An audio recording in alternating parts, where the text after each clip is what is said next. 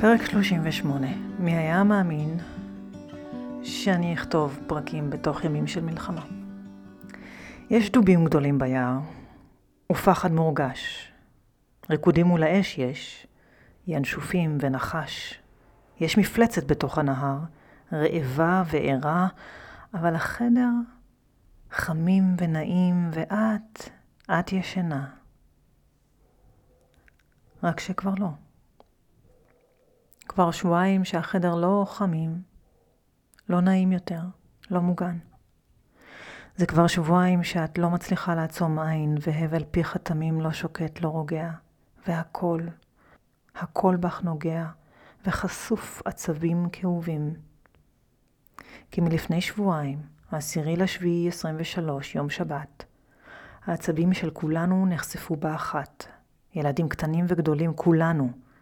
פגשנו מפלצת שלא ידענו עד כמה גדולה היא יכולה להיות, עד כמה שחורה, עד כמה אכזרית. ומה עושים עכשיו?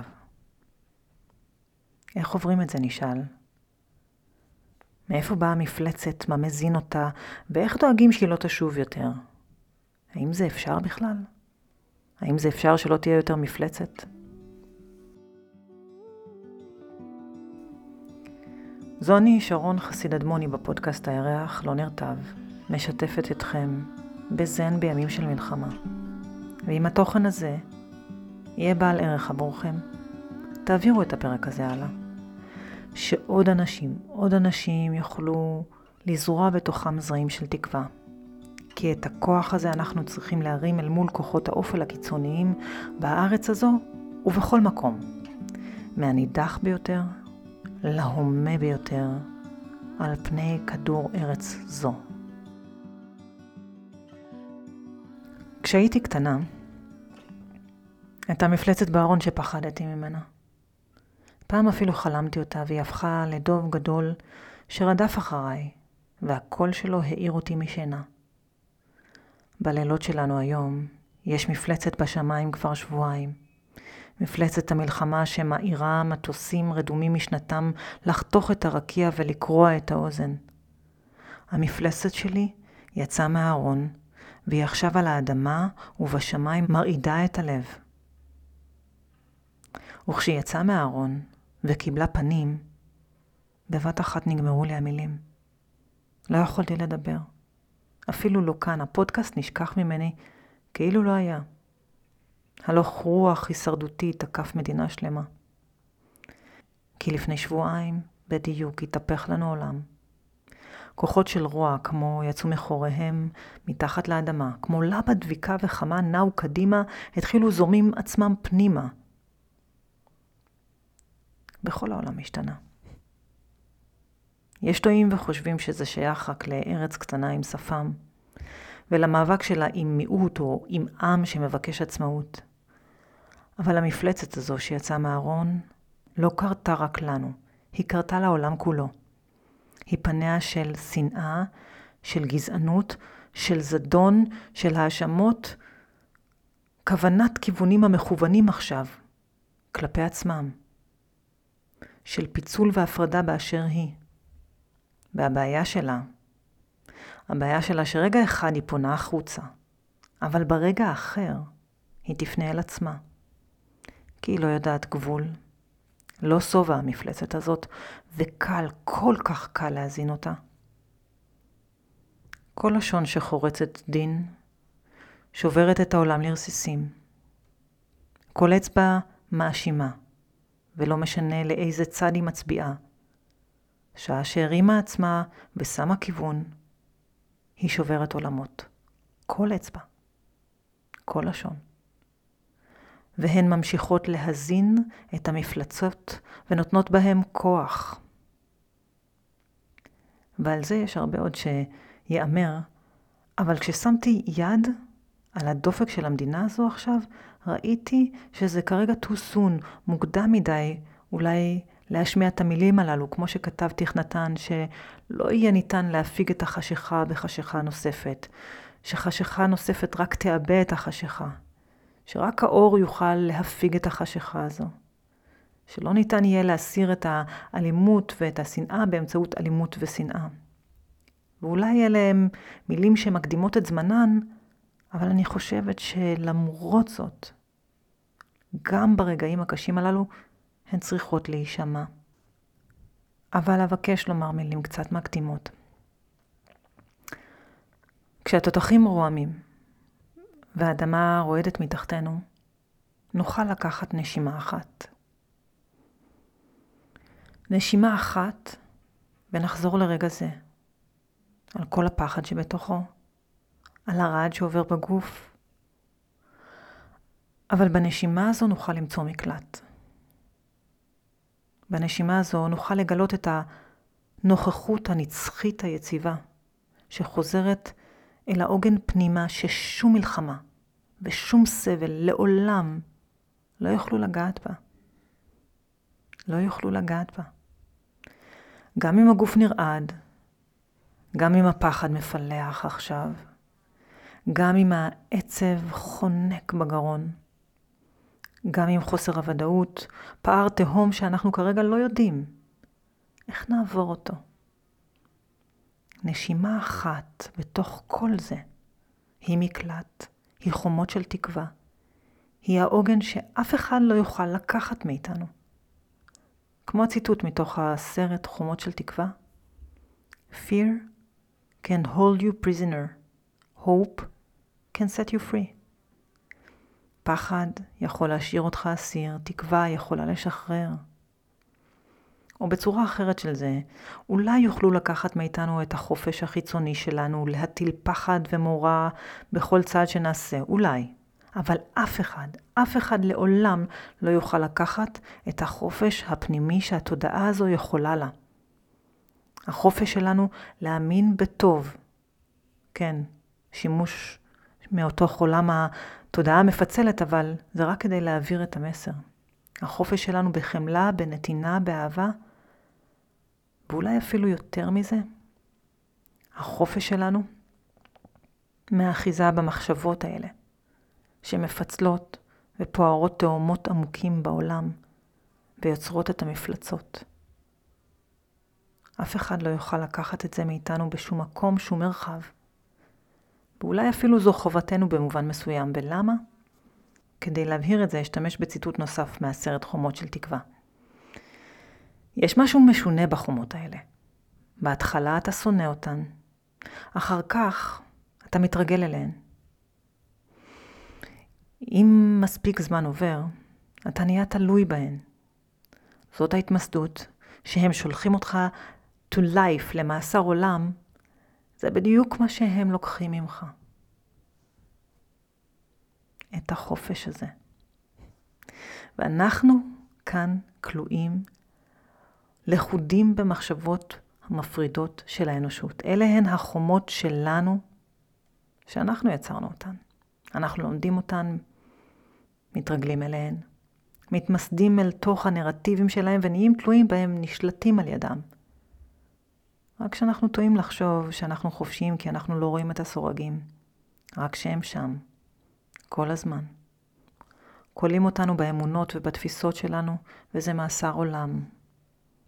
אבל זו רק הנשימה האחת, הנשימה המודעת האחת שמסכימה לכאב ולא בורחת ממנו, גם לא שמה עליו כותרת.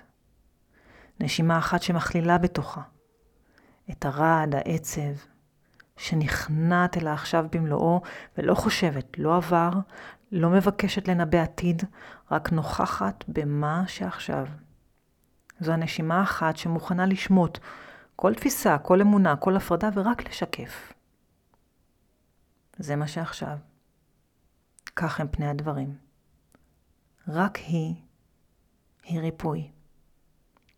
רק היא, חופש.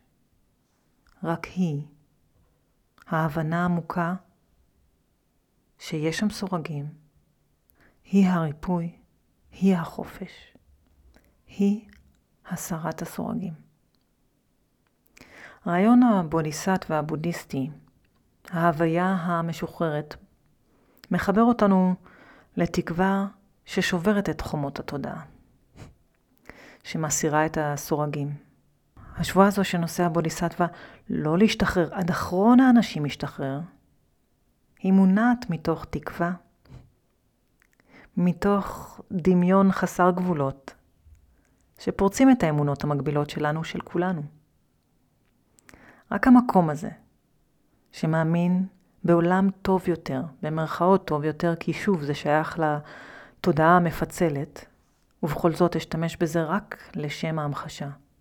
רק המקום הזה שמאמין בעולם טוב יותר הוא תזכורת לכך שגם בעיצומה של מלחמה, אנחנו יכולים לחוות רגעים של חיבור עמוק אחד עם השני, ולראות את היופי שבנו, שבנדיבות שפורצת מתוכנו, שביד המושטת בחמלה שמבקשת לעזור.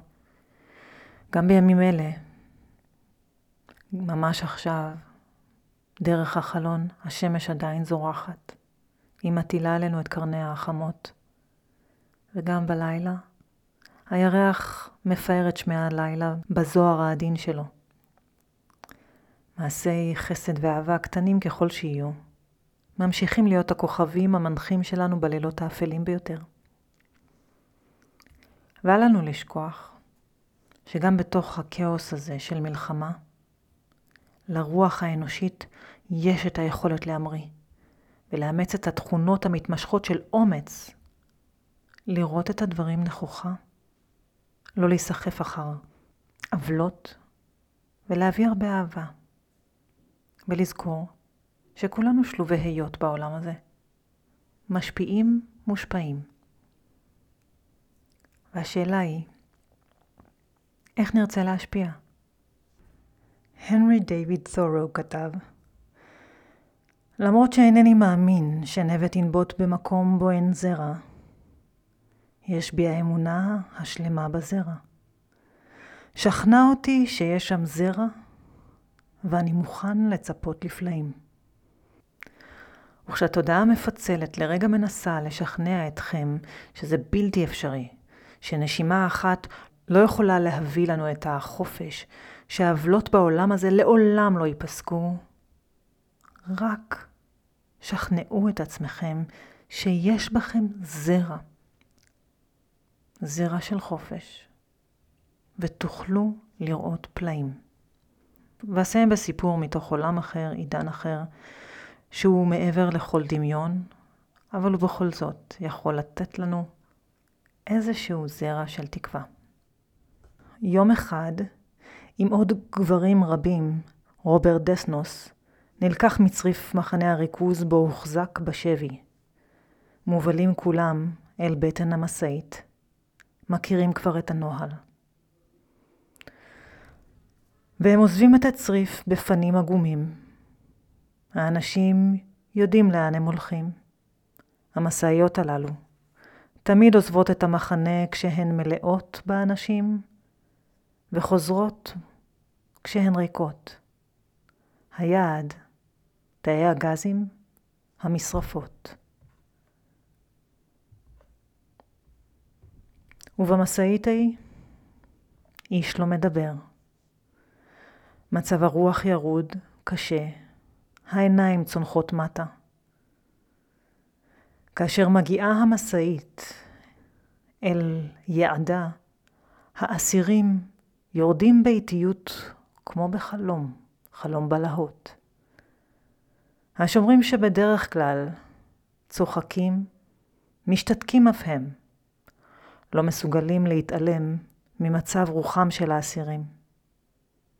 אבל השתיקה הזו, הכמעט דתית, לפתע מופרת.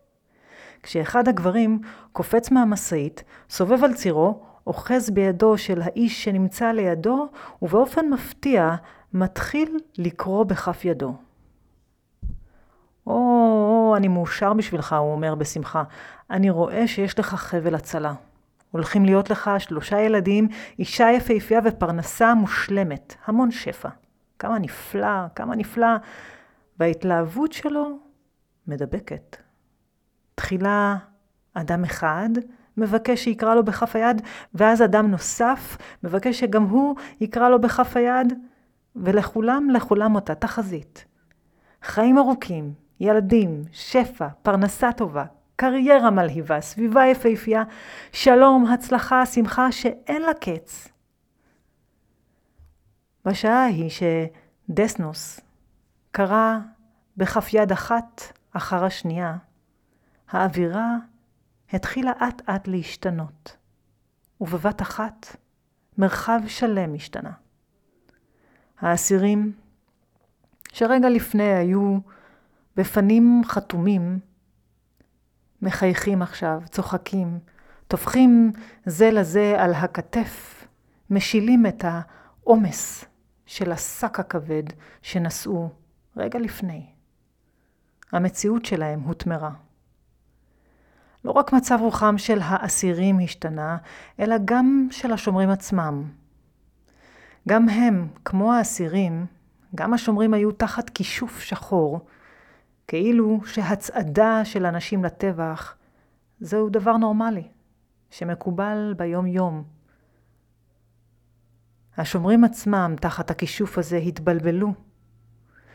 אולי הטוב, אולי הטוב שבהם הודחק זמן רב מדי, כי הם היו משועבדים לשיגעון הנאצי הזה שהגדיר את עולמם, הקהה את הלב, עד שהם אמרו לעצמם שמקרי המוות הללו הם בלתי נמנעים.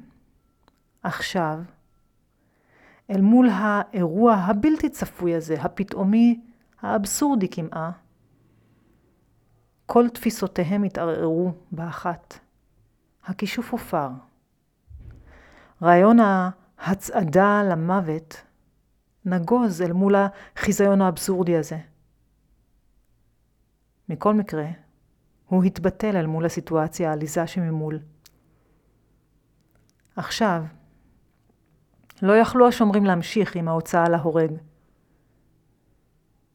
הם הצעידו את האסירים בחזרה אל המשאית, ושלחו אותם אל המחנה. המשאית הזאת חזרה מלאה. דסנוס הציל את חייו.